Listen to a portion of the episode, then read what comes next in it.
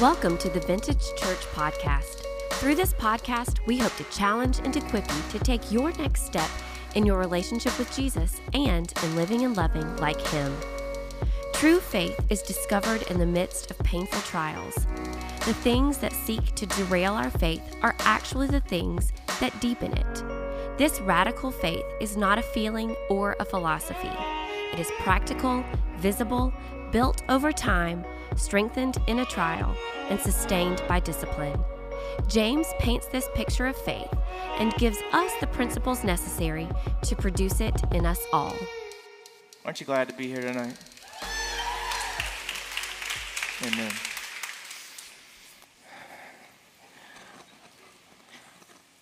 All right, no, no recap, no preamble. Go to James chapter 3.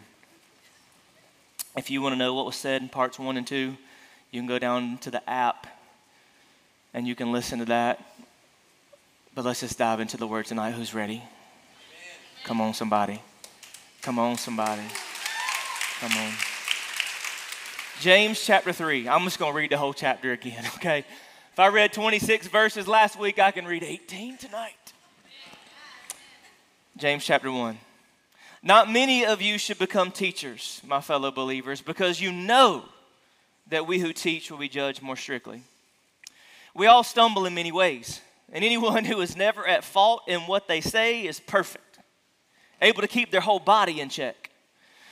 When we put bits into the mouths of horses to make them obey us, he can turn, we can turn the whole animal. Or take ships as an example. Although they are so large and are driven by strong winds, they are steered by a very small rudder wherever the pilot wants them to go.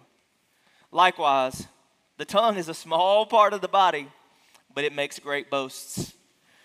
Consider what a great forest is set on fire by just a small spark.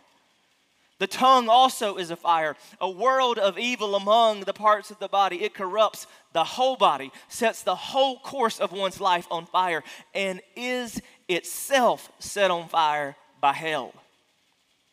All kinds of animals, birds, reptiles, and sea creatures are being tamed and have been tamed by mankind, but no human being can tame the tongue. It is a restless evil, full of deadly poison. With the tongue, we praise our Lord and Father, and with it, we curse human beings who have been made in God's likeness. Out of the same mouth come praise and cursing. My brothers and sisters, this should not be. Can both fresh water and salt water flow from the same spring? My brothers and sisters, can a, can a fig tree bear olives or a grapevine bear figs? Neither can a salt spring produce fresh water. Who is wise and understanding among you? Let them show it by their good life, by deeds done in the humility that comes from wisdom. But if you harbor bitter envy and selfish ambition in your hearts, do not boast about it or deny the truth, because such wisdom does not come down from heaven, but is earthly, unspiritual, demonic. See, for where, where you have envy and selfish ambition, there you find disorder and every evil practice. But the wisdom that comes from heaven is first of all pure, then peace loving, considerate, submissive, full of mercy and good fruit, impartial and sincere, peacekeepers, peacemakers who sow in peace reap a harvest of righteousness. And boom, James smacks us right in the head once again. I mean, I know one of the most intimidating things about the Bible is we can read it sometimes and have no idea what we just read. That is not the case with James. When you read James, and it's why I like James, I can relate to James. When you read James, you walk away without any real question about what he has just said to us. And James just clearly articulated that our words have weight. Our words have weight. And like, and he's, he's saying, hey, just in case you misunderstood what I said in chapter two, I want you to know that your words matter. Because remember in chapter two, he calls us out. He says, you, you, you say you have faith, but you have no real actions to support what you're saying. It's like some of us say we have faith. Well, you say that you have faith, I'm going to show it. You say you love Jesus in, in what you say, I'm gonna, I'm gonna show it in what I do. And, and, and more specifically, I'm gonna show you I have faith in the way that I love other people. Because the truest test of your faith will always be in your treatment of other people. That not in all the boxes and all the things that you check and not all the things that we've usually measured faith by, but your t- the truest test of your faith is measured by the target of your love. That if you're selective in your love, you're not sincere in your faith. That means when you love the different and the difficult, you really follow Jesus the way Jesus wanted you to follow him. But what you need to know is yeah, your actions matter, but so do your words. See, like, don't, like, James is very, like, don't, don't get it twisted. Like, because it's really easy to think, oh, also, we elevate uh, the value of our actions over the value of our words. And that's not, and James is, is, is, is kind of autocorrect a little bit, just so you know that your, your words and your actions are equally important. That what you do matters, but what you say matters just as much. Why? Because your words have weight.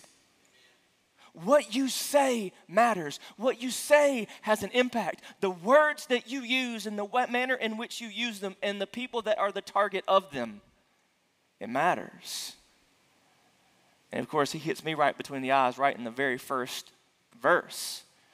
Like those of us that teach, those of us that have the responsibility of standing before people and teach the Word of God need to take it seriously. Because when we are standing, articulating the truth of God, God is paying particular attention to how you are representing Him. But also, don't, don't be mistaken. That verse is not just for people that sit in my seat. Because I would, I would venture to bet that every one of us have someone in our circle of influence who we are teaching the truth of God to in some manner. Parents, you have a responsibility to teach the truth of God to your children. Oh, I don't have kids. You have somebody who knows you are a believer and they're looking for you to under, looking to you to understand the truth of God. And you're giving opportunity, given opportunity day in and day out to speak the truth of God. So don't think just because, you, oh, I'm not a preacher, that, that, that verse doesn't apply to me. If you're a follower of Jesus and people know it and you obviously get asked questions and you get opportunities to speak the truth of God, you better be careful what you're saying because it matters. Our words have weight. And I don't know, I wonder if we're just if we're beginning to forget this in our culture because words are everywhere. And I wonder because words are so prevalent that maybe we sometimes forget about the weight that they carry. And we can even use words and not even really understand the impact they're having on other people because we have so many mediums where we can get keyboard courage. Now, remember when James is writing this and he's talking about the weight of words, your, your means of communication were very limited.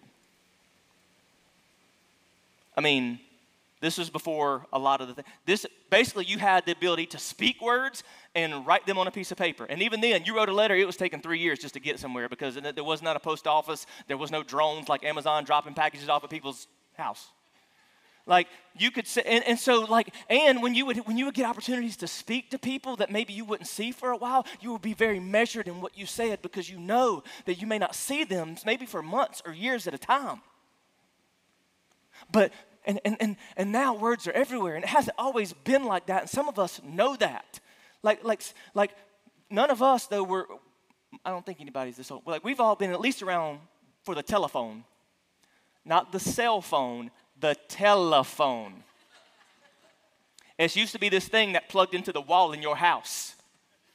And some of us remember the days of rotary phones.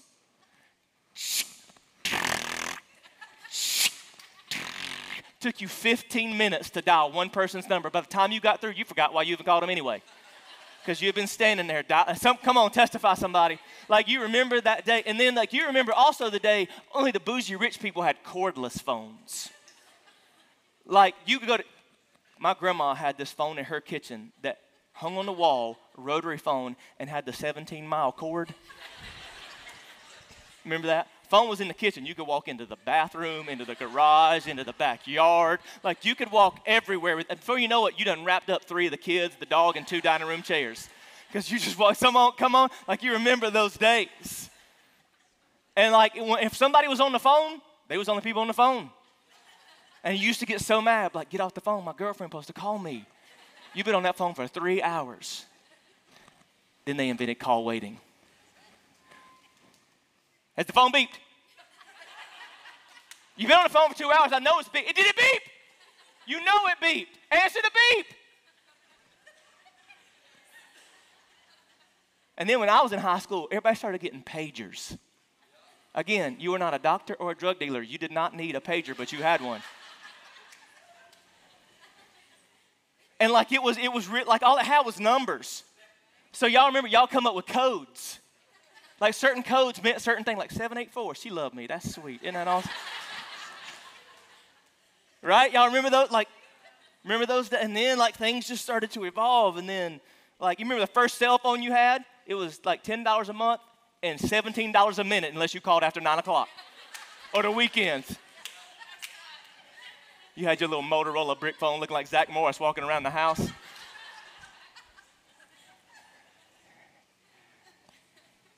But now, just think about all the mediums in which we can use words.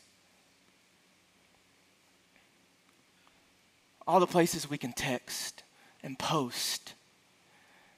And, and now, like, we can use words and, and, and, and say things and, and forget how, the impact they really have because we don't watch their face when they read what you posted.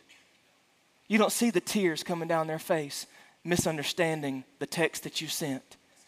And even now, like communication gets lost because in a text you can't hear tone. In an email, you can't read body language. And so we jump to conclusions and we assume and we get anxiety, and all these things begin to happen and now it's like people have such courage that, that, that you'll post things about people you would never say to their face. How about this? How about if you won't say that to them, don't post it about them?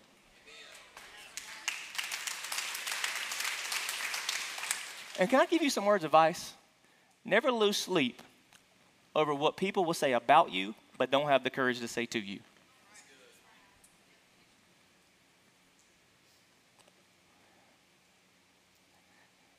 Words have weight.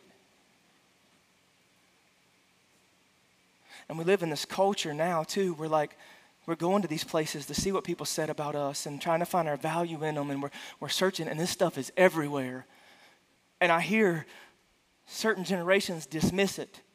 I'm like, well, no, don't care about what they posted about you. Don't care about what they said about you. But can we, can we just be honest? Words matter. Words have weight. And I know there used to be this little stupid saying that people would say, and I don't know who made it up sticks and stones will break your bones, but words will crush your spirit. Because, see, I think that's a more accurate line than the other one we used to say. Because if we're honest, we realize that words have the power to inflict wounds.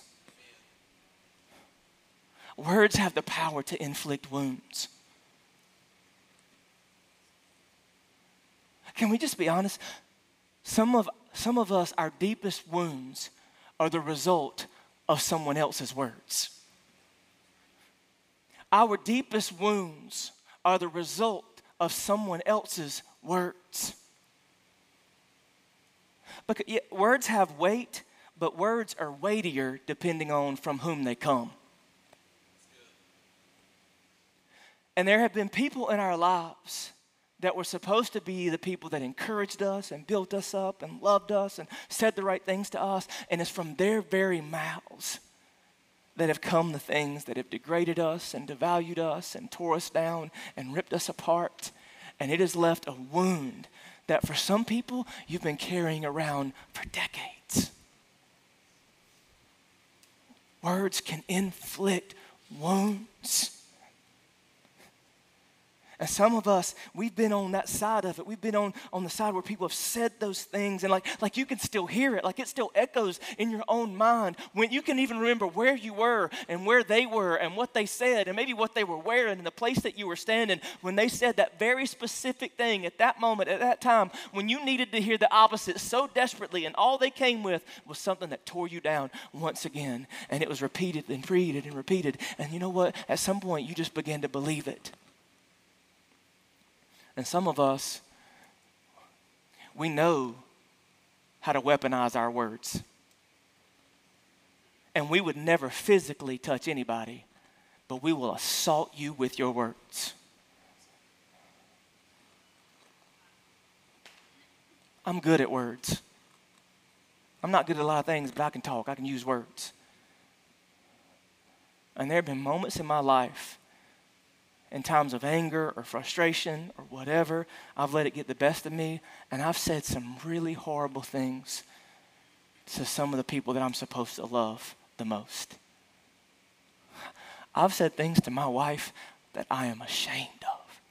I've said things to my kids that if you'd have heard me, you would think I'm not worthy to be your pastor. Words have weight. Words can inflict wounds. And can we be honest? Words can incite wars.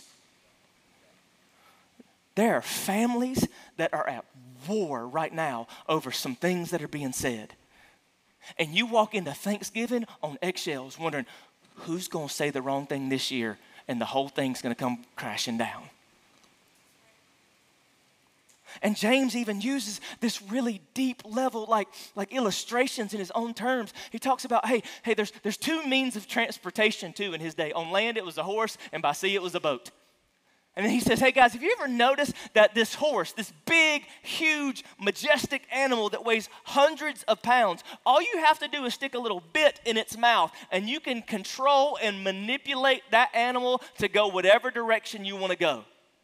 Or think about a ship these big, huge ships that take cargo and people all these places. Those things are so big, but just with a little small rudder, you can guide it and turn it and manipulate it whatever direction that you want to go. And he's saying that's the way your tongue is. That you can use your mouth to manipulate and steer and change direction of the lives of the people that you come in contact with on a daily basis. Words have weight. And now it's easy to kind of stop there and just kind of examine your life and be like, well, I, very rarely say anything mean to people. I very rarely, you know, am, am, am, I hateful? I don't, I don't do that kind of stuff. But, but you know what? Let's, let's just be honest. It's more than just about those moments when your words are targeted toward another. But what about the other times we use words in a really dangerous and negative way? when everything that comes out is negative and complaining. And no, we're not targeting anybody or tearing anybody down, but we're just constantly speaking negative about everybody and everything and all this, and we just constantly just are complaining and critical. Or maybe there's, there's not often many times when somebody else is the target of your negative words. Maybe there's a lot of times when you are the target of those negative words. What about the things that you say to you? What about the words you use on yourself? Or what about the times when you gossip? And you, can I give you another little nugget? Whenever you speak from a position of ignorance, you can never say anything very valuable. That might be the best thing I've said in years. Whenever you speak from a position of ignorance, you cannot say anything of value. So you don't know them. You don't know the situation. You don't know what really happened. You weren't there. You didn't see it. So stop spreading it. Stop posting it. Stop commenting on it. Stop thinking you are the world's moral police at times. Stop thinking you have to engage in every single argument that you see on Facebook. Some of y'all, what you need to do in order to get control of your words is you need just to delete Facebook and Instagram and Snapchat off your phone. No, you just need, on your way home, you need to throw your phone out the window. Go get you a flip phone tomorrow. Just stop. Just eliminate the means. Because words have weight. And you know what? Maybe you're not the one saying the gossip. Maybe you're the one entertaining it and allowing it to be said in the first place. And you're just as complicit in the situation. Words have weight. But you know what?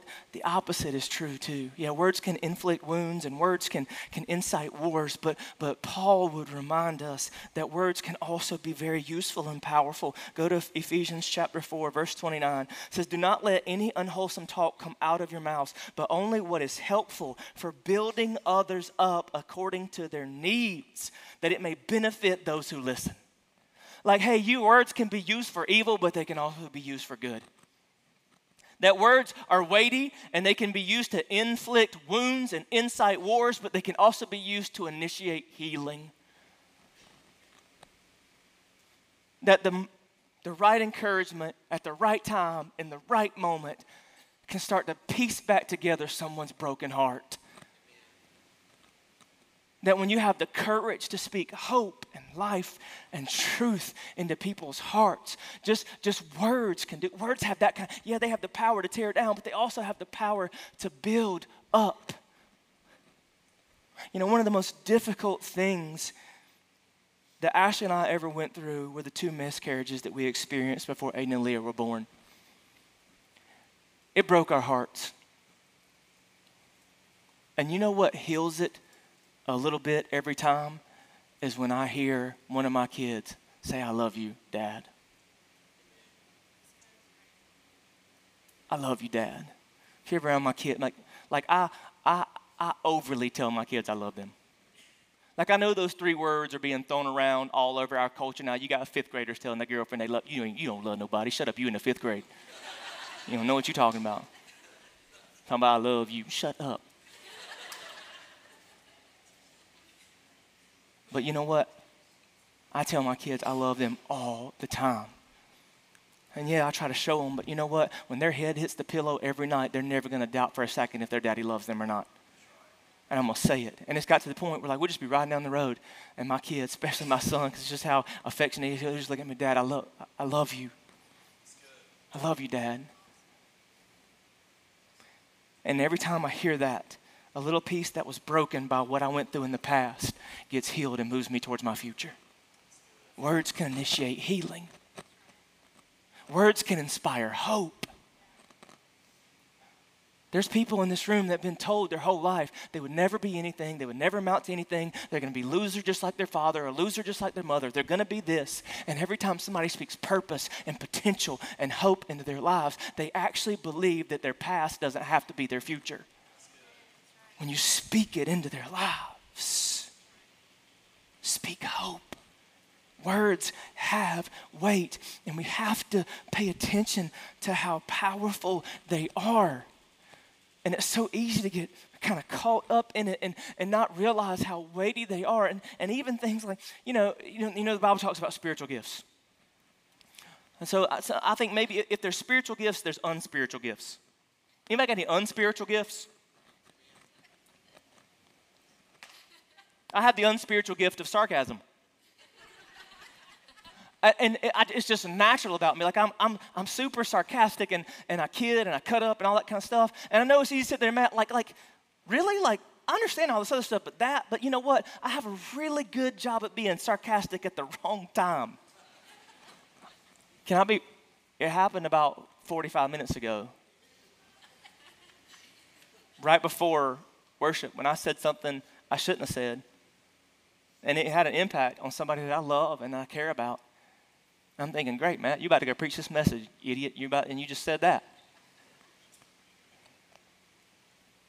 Because sometimes your good intentions can't make up for wrong timing.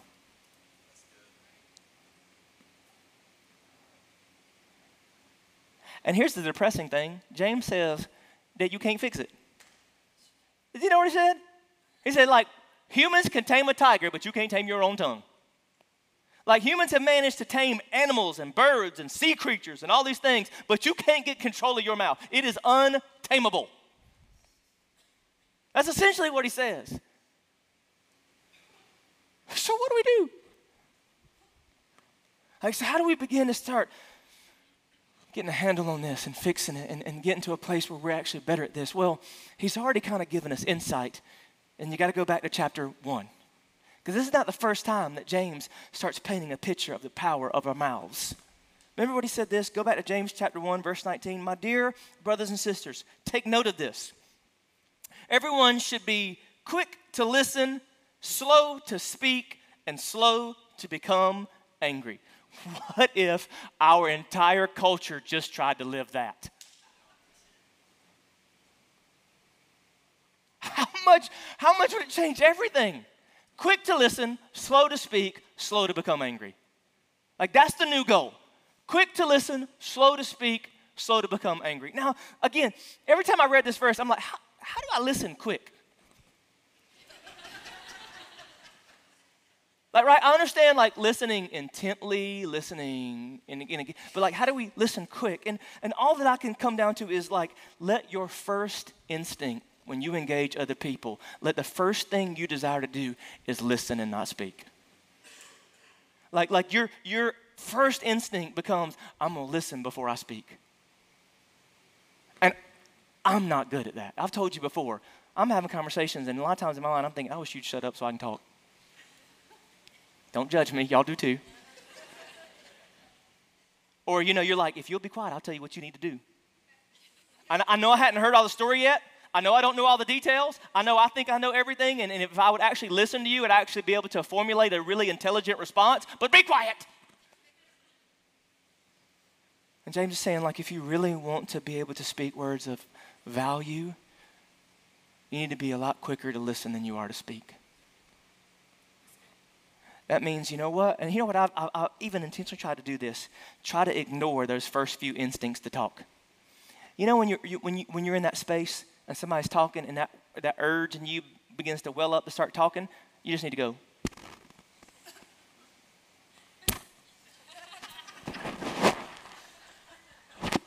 Maybe not just the first time or the second time, maybe the fifth time and the tenth time and actually absorb what they are saying so that when it does come, time for you to respond, you have something valuable to say.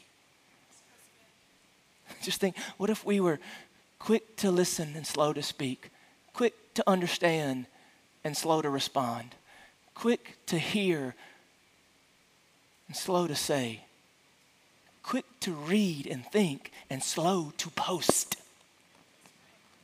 Like, how how different would things be? But ultimately, the reality is before what comes out of your mouth is ever going to change, what's in your heart has to change. Because, see, James remembers something that his brother said that what comes out of the mouth is ultimately a reflection of what is in the heart that what comes out of the mouth is ultimately a reflection of what is in the heart. And if you're ever going to change what comes out of your mouth, you have to change what is in your heart. And I know there's times where like we I didn't mean to say that. You might regret saying it, but there's something in you that wanted that to come out. It's a revealer. It's a reflection of an emotion or something. Like it's it, like you just can't deny it. Like when it, whatever comes out of your mouth is a reflection of what is in your heart on some level, in some degree, in some form. Remember, he had he had heard Jesus say this in Luke chapter six, verse forty-five. It says, "A good man brings good things out of the good stored up in his heart." And an evil man brings evil things out of the evil stored up in his heart. For the mouth speaks what the heart is full of. That what comes out of the mouth is a reflection of what's in the heart. And if you want to begin to change what's coming out of here, you got to allow God to begin to change what's in here. And essentially, you do know, like, a lot of people think that James kind of shifts subjects in chapter 3 at some point. And I just disagree. I think he's talking on the same line because you read, go, go down to verse 13, James 3 13. It says, Who is wise and understanding among you? Let them show it by their good life, by deeds done in the humility that comes from wisdom.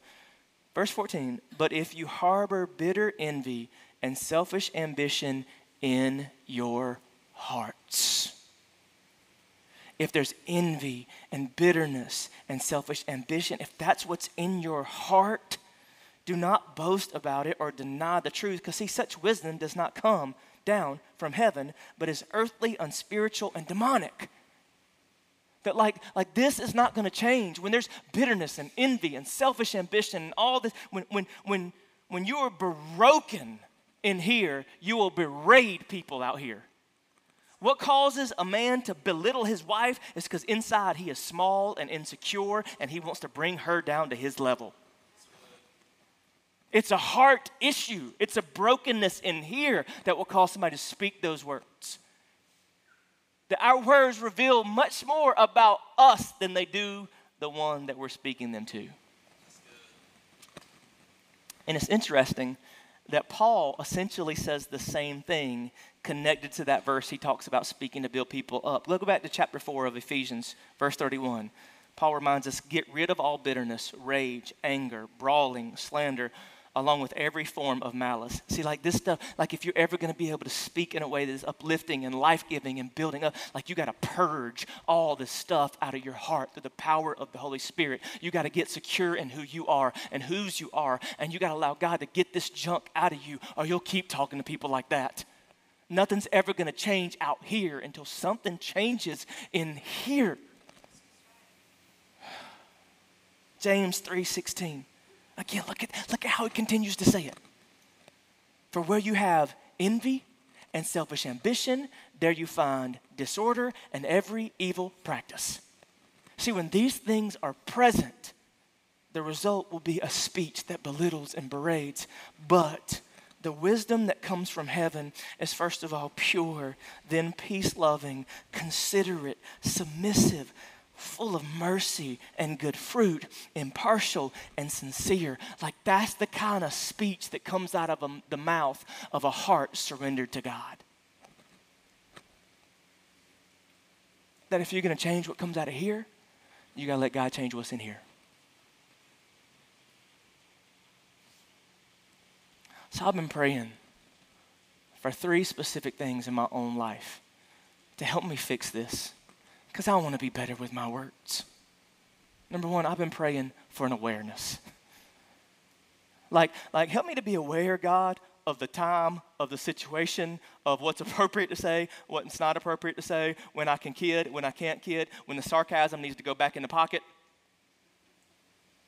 Like just to be aware God, just help me have like this supernatural awareness so that I can read these situations. So I don't say something that's going to hurt somebody because, like, very rarely anymore with what God's been doing in my life is my intention to say something negative, but, but I still do it. So, God, just give me like this situational awareness. Help me to be aware of what I'm speaking, of what I'm saying, and how I'm being perceived. And the third thing that I've been praying for is God, just give me a boldness to say, to boldly encourage people, to boldly speak life, to go out of my way to boldly have spiritual conversations. Because that's what it requires. See, you know what I discovered about me? I can have a spiritual conversation with any of y'all and any stranger at any moment. Doesn't make me uncomfortable, doesn't bother me at all. A stranger can walk up to me on the street. I can have a spiritual conversation. I can talk about Jesus.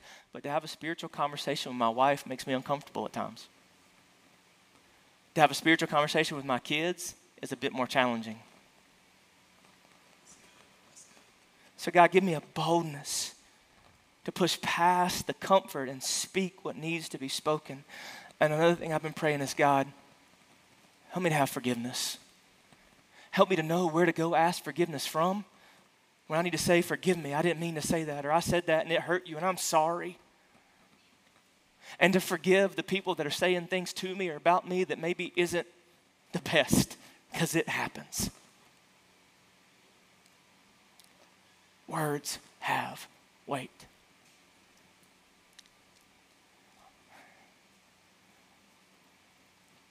I don't want to tell this story again, but I got to. I'm not going to cry this time.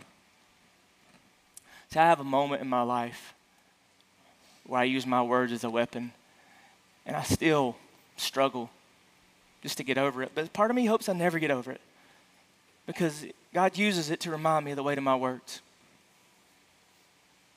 For those of y'all who don't know my story, I was, I was adopted. I don't know much about my biological parents. I never really needed to know that because giving birth to you does not make you a parent. but I was, I was chosen by my parents. Yours got stuck with you. Um, there it is again. But my parents are the, most amazing, godly, Christ like people you'll ever meet. And they taught me about Jesus. And, and, you know, my parents were so good at communicating with me. I never, I never remember having the conversation about the fact that I was adopted, but I don't ever remember not knowing. That's how well they did with me and raising me and teaching me to know Jesus and all the right things. But then there was, there was a time I was, I was 17. I was 17. 17. Y'all know the kind of 17 I'm talking about? The kind of 17 that thinks you know everything when you really don't know anything? And my dad was trying to speak things into me and correct me and say things that I needed to hear. And there was this one moment, and we're, we're going at it. And I'd had enough. And I wanted him to just be quiet. So I looked at him, this man who had loved me my whole life, given me everything. And I looked at him and I said, You can't tell me what to do because you're not my real father anyway. And I will never forget the look on his face. It just stopped him in his tracks. And the look on his face is imprinted in my brain because I saw so clearly what words can do, the wounds they can inflict.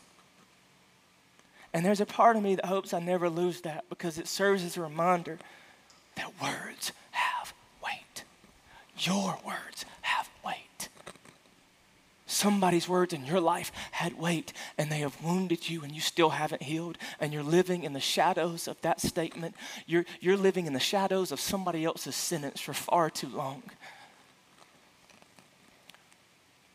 So would you just bow your heads, close your eyes with me? And I want us to spend some time in prayer.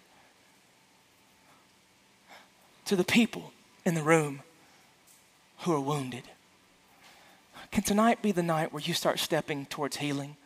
Because here's the reality yeah, those ones who wounded you, they can ask for forgiveness, but the one who hurt you can't completely heal you. Only God can do that. And maybe you just need to crawl up into the lap of your Heavenly Father and allow Him to heal a deep rooted wound that was the result of somebody else's words. If that's you, and just would you just come down and pray? Or maybe you're the one who uses words as a weapon and you just know that you need to do better and things need to change. I just want to, can we just spend some time in prayer? Can I just say this platform is open? You can come and you can kneel or you can stand or you can do whatever you need to do and you can come for whatever reason that you need to come and it doesn't matter what anybody else thinks, but just come on and start making your way to the front and just spend some time in prayer. Come on. Let God begin to heal the wounds. Let God begin to give you that awareness. Let God begin to give you that boldness. Let God begin to do whatever God needs to do, wants to do in your life in order to bring healing and hope. I know you can do it from where you are, but there's something courageous about just standing up and coming out of your seat. And it doesn't matter what anybody else thinks or if anybody else is watching you, that you need to just come and pray and seek God and allow Him to do something in your spirit. Who else needs to come? Come on. Maybe you're healing from the wounds of another words of another. Maybe you're healing from the wounds of your own self-inflicted words. Maybe again, you're the wounder. You're the one using words as a weapon, and something needs to change tonight. Come on.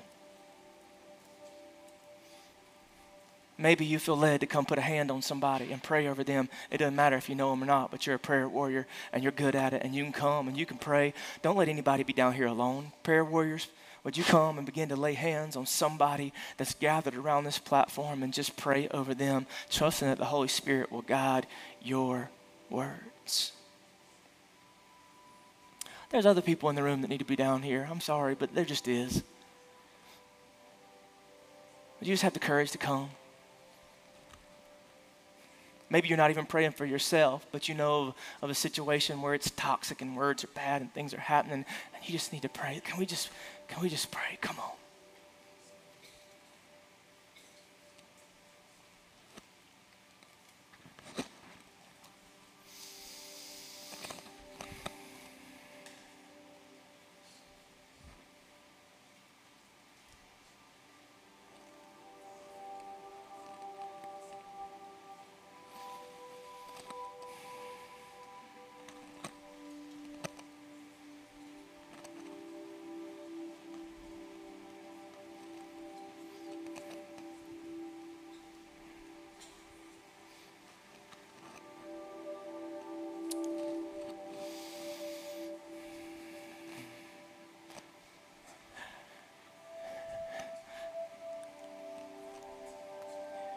Yesterday in both gatherings, the Spirit was moving like He is now.